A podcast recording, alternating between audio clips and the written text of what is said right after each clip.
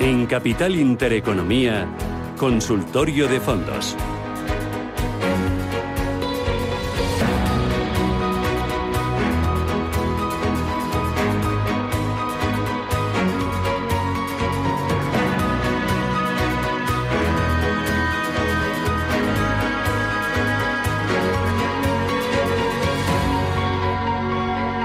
Consultorio de fondos, soy con Fernando Luque. Fernando, ¿qué tal? Buenos días, bienvenido. Hola, buenos días, muchas gracias. Que es editor de Morningstar. Oye, enseguida voy con los oyentes, enseguida voy con, bueno, no, la tengo ya, Beatriz Zúñiga. Beatriz, ¿qué tal? Buenos días. Muy buenos días. Bueno, eh, acabo de verte la foto de perfil que tienes en el WhatsApp porque he estado chateando contigo para ver un poquito los temas que me proponías y eso. Oye, estás guapísima, te has sentado fenomenal el verano. Ay, es que el verano y todo, el descansar nos recargan. Eso sí que es una buena inversión. Tú eres de las mías, ¿no? Para repetir, volver a empezar. Al menos un poquito. Sí, sí, sí. Sí, que sí, es que hay que hacerlo, hay que hacerlo. Sí, es el sol, es la luz, es el ir más despacito por la vida, ¿no? Que te da tiempo a asimilar eh, las cosas mejor y a disfrutarlas, pero bueno, día a día, ¿no? Eh, ahora tocará, mm, bueno, pues ponerse manos a la obra, ¿no? Eh, como siempre. Exacto. bueno, ahora nosotras, ya nos metemos en la rueda. Nosotras también somos afortunadas porque nos gusta mucho nuestro trabajo y lo, lo disfrutamos también, ¿eh? Más deprisa, eso sí, un poco aceleradas a veces, pero lo disfrutamos lo disfrutamos. Oye, antes de ir contigo, vea, eh, quiero que Fernando me comente dos noticias. Una, Fernando, eh, lo leíamos hoy en el diario Expansión, eh, los exbanqueros de Credit Suisse han lanzado una banca privada, es Wallcom Asset Management, y bueno, han, están captando talento, ¿no? Han fichado a, a 20 personas, también de reconocido prestigio en toda la industria del asesoramiento financiero, y dicen que quieren hacer pues una banca privada muy similar pues para altos patrimonios eh, ultra ricos o mm, bueno eh, a, partir de medio un millón de euros. Em, ¿Cómo ves esta nueva iniciativa en un momento en el que estamos viendo que las bancas privadas tienden a concentrarse, porque también veíamos lo de VS, que está coqueteando ahí con Singular Bank, ¿no? Eh, VS Banca Privada. O sea, eh, eh, yo, yo entiendo que el sector va hacia la concentración y ahora como este spin-off, no, no sé si me lo puedes explicar un poco para que yo lo entienda. Sí, a ver, a mí me parece interesante porque yo creo que es un sector eh, que de alguna forma pues tiene que dinamizarse, ¿no? Eh, y ese tipo de pues de operaciones, pues yo creo que yo espero por lo menos que beneficien pues al inversor final, ¿no? Que en este caso pues pueden ser digamos eh, inversores con un patrimonio muy alto, pero yo creo que también hay que pensar en pues los inversores con un patrimonio más pequeñito, ¿no? Y ahí sí que yo creo que hay pues un hueco interesante a nivel de asesoramiento financiero, porque son personas que de momento, o por lo menos hasta ahora, han estado, iba a decir asesorados, no sé si es la palabra correcta, eh, pero digamos que han estado muy vinculados con, con, su entidad financiera, es decir, pues eh, gente con un patrimonio, no voy a decir muy alto, pero bueno, un patrimonio interesante que estaba, digamos, dentro del, del área de eh, de, la banca, digamos, personal, eh, de los grandes bancos, ¿no? Y ahí, pues yo creo que hay un segmento interesante eh, que captar para las entidades bien extranjeras, bien españolas. Yo creo que cuanto más competencia hay a nivel de asesoramiento, pues mejor para el cliente final. Em, y además, la banca privada es eh, un segmento en alto crecimiento donde hay muchos jugadores. Eh, están ahí los bancos, las bancas españolas independientes, las privadas de, toda la vida, algunos nuevos jugadores ¿no? que llevan menos tiempo, no sé, como un diáfano, no estoy pensando, y bueno, todas ellas eh, creciendo em, día a día. sí. ¿Algo más que añadir, Fernando? sí. Sí, te iba a comentar que eh, es verdad que pues el, segmento del asesoramiento financiero pues es muy interesante, pero yo creo que también que uno puede gestionar su patrimonio uno mismo, ¿no? Eh, eh, tiene, digamos, sus ventajas y sus inconvenientes, ¿no? Quizás el inconveniente es que cuando uno gestiona su propio patrimonio, pues ahí hay una serie de factores de, de comportamiento relativo al dinero que uno está gestionando que, que por lo menos pues se delega a nivel de la del asesoramiento financiero, ¿no? Pero uno puede perfectamente gestionar su patrimonio uno mismo, no no es que la única opción es acudir a un asesor financiero. A mí me parece bien, pero también me parece bien la opción de eh, pues esta gente, estos inversores que eh, prefieren gestionar su patrimonio ellos mismos. Eh, justo Bea había recopilado algunas noticias para presentar hoy a los oyentes y tienen que ver más esas noticias con productos de estas bancas privadas, ¿verdad? Exacto, de sus gestoras. De sus gestoras, de las gestoras de estas bancas privadas, porque ambas tienen lo que es VS Asset Management y Credit Suisse Asset Management. Exacto. Normalmente eh, la banca, tanto general como privada, tiene luego sus propias eh, eh, gestoras. Entonces, bueno, hacen un, un, pack muy bueno de mezclando esas tres cosas, productos, asesoramiento y luego la banca, tanto para altos patrimonios como para retail puede ser. Y te presentaba hoy pues dos, dos fondos muy interesantes que además venían en línea justo de la entrevista que acababais de tener en el que hablabais del interés que está teniendo eh, el activo de renta fija eh, eh, en corta duración justamente pues para intentar protegernos un poco de, de esa inflación. ¿no? Y en ese sentido, Credit Suisse Asset Management ha sacado un fondo que invierte en bonos corporativos de mercados emergentes y son bonos de corta duración, es decir, de uno a tres, a tres años. ¿Por qué son interesantes? Bueno, porque este tipo de, de activo de renta fija, si la comparamos con la que hay en países más desarrollados, pues resulta muy competitiva. De hecho, cuando preguntas un poco a las gestoras qué activos son interesantes en renta fija, uno de los que indican son mercados emergentes. Entonces, este fondo es gestión activa, lo cual para alguien que quiera introducirse en mercados emergentes, pues siempre viene bien, porque los mercados emergentes necesitan mucho conocimiento para comprenderlos bien. Y la otra parte interesante que tiene este fondo es que es sostenible. Es decir, eh, la gestora que esta gestión activa, pues eh, usa unas métricas y unos parámetros ESG para elegir aquellos bonos que además no solo son corporativos, también incluyen semi, semipúblicos, ¿no? Estas compañías que, están, que son semiprivadas, semipúblicas, entonces les aplican un filtro ESG para seleccionar aquellas con menor impacto y que sean más sostenibles. Entonces es un producto pues bastante interesante. Vale, vale. ¿Algo más que añadir, Bea?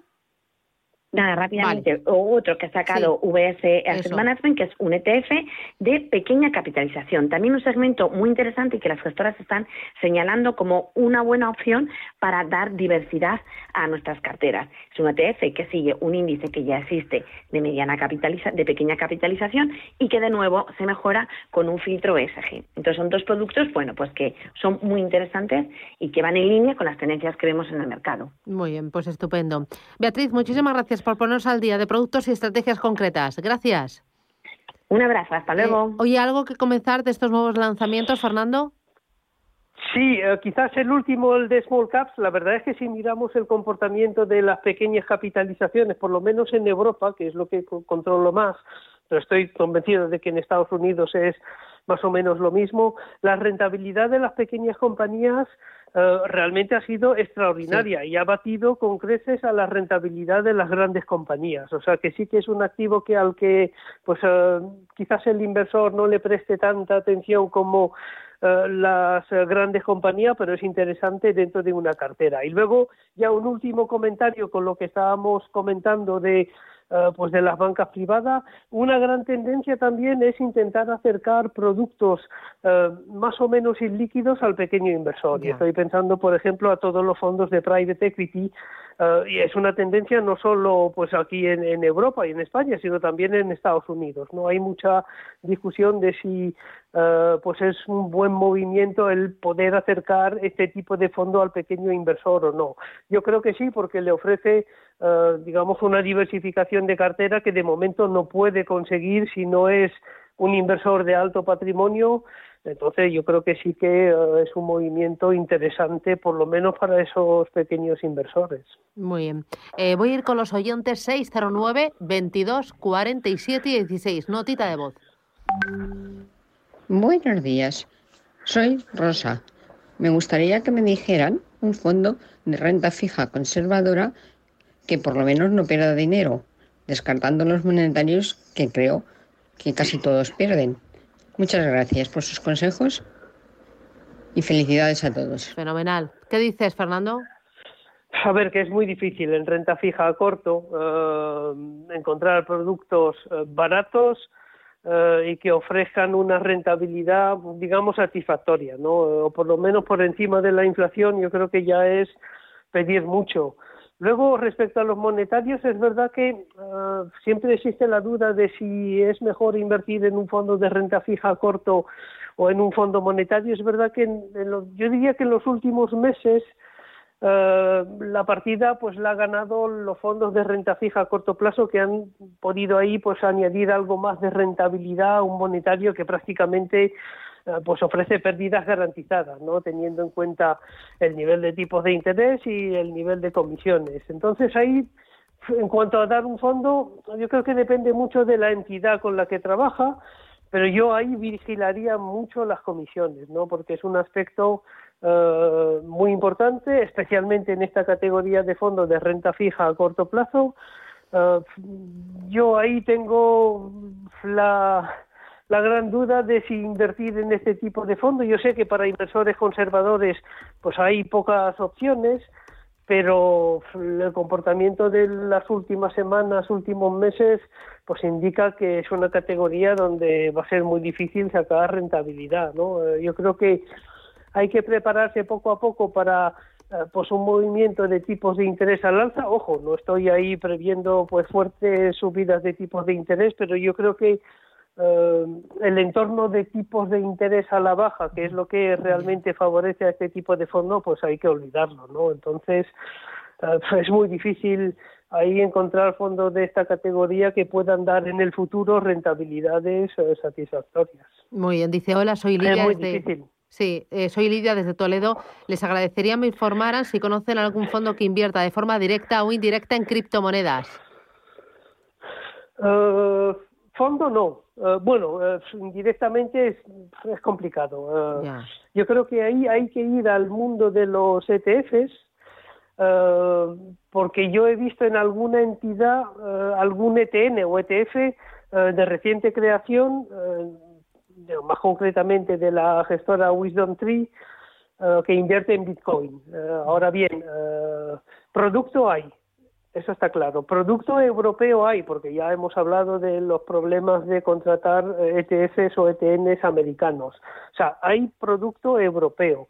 El problema es que ese producto pues lo tienen que ofrecer eh, los distribuidores y ahí yo consultaría con el distribuidor a ver si eh, tienen, digamos, dentro de su oferta un ETF eh, relacionado con criptodivisas. el problema es más la distribución porque el producto existe, hay ETNs e o ETFs, por utilizar una palabra genérica, sobre el Bitcoin, sobre el Ethereum, sobre otras criptodivisas. Eh, el gran problema es la distribución de este tipo de productos. Muy bien. Eh, otra consulta, esta es muy interesante y yo estoy totalmente perdida. Dice, buenos días, dentro de la diversificación me interesa un ETF sobre India y otro ETF de materias primas. ¿Y qué me dice de un ETF Taiwán? ¿Cuáles serían los mejores índices de referencia? Gracias, Baldomero.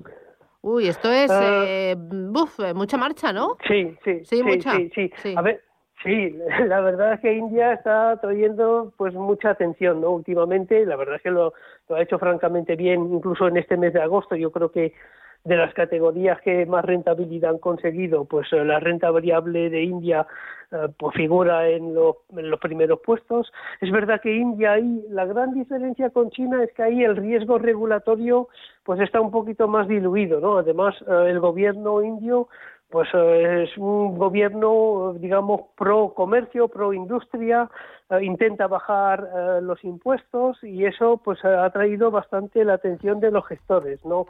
Es verdad que India sufrió mucho durante la pandemia porque fue un país muy castigado por el virus, pero una vez que ya pues hemos por lo menos pasado esa primera fase de, de pandemia, pues hay mucho interés en la renta variable india y producto hay. Hay incluso fondos de inversión que invierten en India y ETFs, evidentemente, que invierten en India. Eh, ¿Cuál es el índice más eh, representativo? Pues yo no soy un especialista en el mercado indio, pero bueno, le aseguro que ahí hay eh, pues producto, ETFs y, fondos. No sé si hay fondos indexados, yo creo que no, eh, con lo cual si uno quiere realmente obtener la rentabilidad del índice, pues habría que ir al mercado de, ETFs, ¿no? donde ahí probablemente el índice más representativo es el MSCI India, pero hay productos, ¿no? Tanto en ETF como en fondos. Eh, luego, entre Taiwán y, India, yo me quedaría con India, eh, que yo creo que ahí, pues, los gestores están mirando mucho a India, sobre todo después de digamos, las dudas que ha generado China eh, a nivel de inversiones. Ya. No recuerdo si había otra pregunta. Era Taiwán, eh, materias primas e India. Ah, sí, materias primas. Ahí para materias primas yo iría claramente al mundo de los ETFs, porque eh, pues hay mucha más gama de producto que en fondos y ahí pues es un poco, hay para todos los gustos. Hay ETFs que invierten en materias primas individuales, Estoy pensando pues en el petróleo, en el oro, en la plata, etcétera, o también hay ETFs eh, más diversificados que, eh, que suelen seguir pues eh, el índice CRB de materias primas, pero ahí hay, digamos, mucha variedad dentro de, de, ese mundo de los ETFs de materias primas. Ahí no va, no va a encontrar problemas en, encontrar producto que, que le pueda venir bien para la cartera. Muy bien. Entre mm, lo más sano es cuando tú creas una cartera, la parte de renta variable, mm, no sé, global, que sea un fondo de gestión activa y luego ya, si quieres cosas más nicho, gestión pasiva o al revés. O sea, ¿cómo combinas una cartera gestión activa y gestión indexada?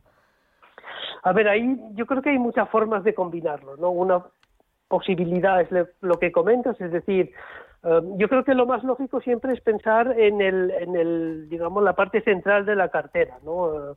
Eh, y, si hablamos de renta variable, pues evidentemente yo creo que la parte central de la cartera, pues eh, debe ser un fondo o un ETF. y cuando digo fondo, estoy pensando tanto en fondo indexado como fondo de gestión activa de renta variable global.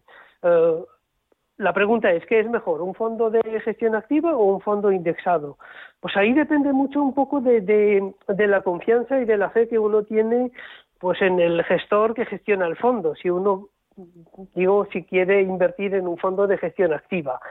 Pero la filosofía de decir, vale, yo me conformo con obtener la rentabilidad del índice, sabiendo además que la mayoría de los fondos no van a batir ese índice, entonces me parece pues una eh, un enfoque perfectamente válido, ¿no? Eh, y probablemente, eh, viendo la dificultad de elegir un buen fondo de gestión activa, a nivel de rentabilidad, pues se notará. Se notará además porque los costes del fondo indexado del ETF de gestión pasiva eh, pues es, digamos, muy competitivo y especialmente dentro de este segmento de renta variable global, ¿no? Porque es verdad que eh, hay categorías, y estoy pensando en renta variable americana, donde ahí la competencia a nivel de coste con los fondos indexados es un poquito más eh, dura, ¿no? Es, digamos, se puede encontrar buenos fondos de renta variable americana con un coste razonable pero luego cuando vamos a categorías pues digamos más diversificadas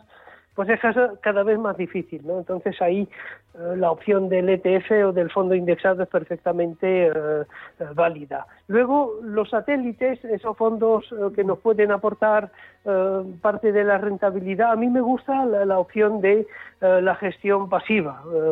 ¿Por qué? Porque uno va directamente a lo que quiere. Pues estábamos hablando, por ejemplo, de materias primas, es decir, si uno quiere invertir en, pues en oro, por ejemplo, pues eh, no tiene más remedio que utilizar un ETF, porque no hay fondo indexado a la materia prima. Hay algunos fondos que intentan eh, beneficiarse del potencial del precio del oro, pero no es lo mismo que invertir directamente en oro.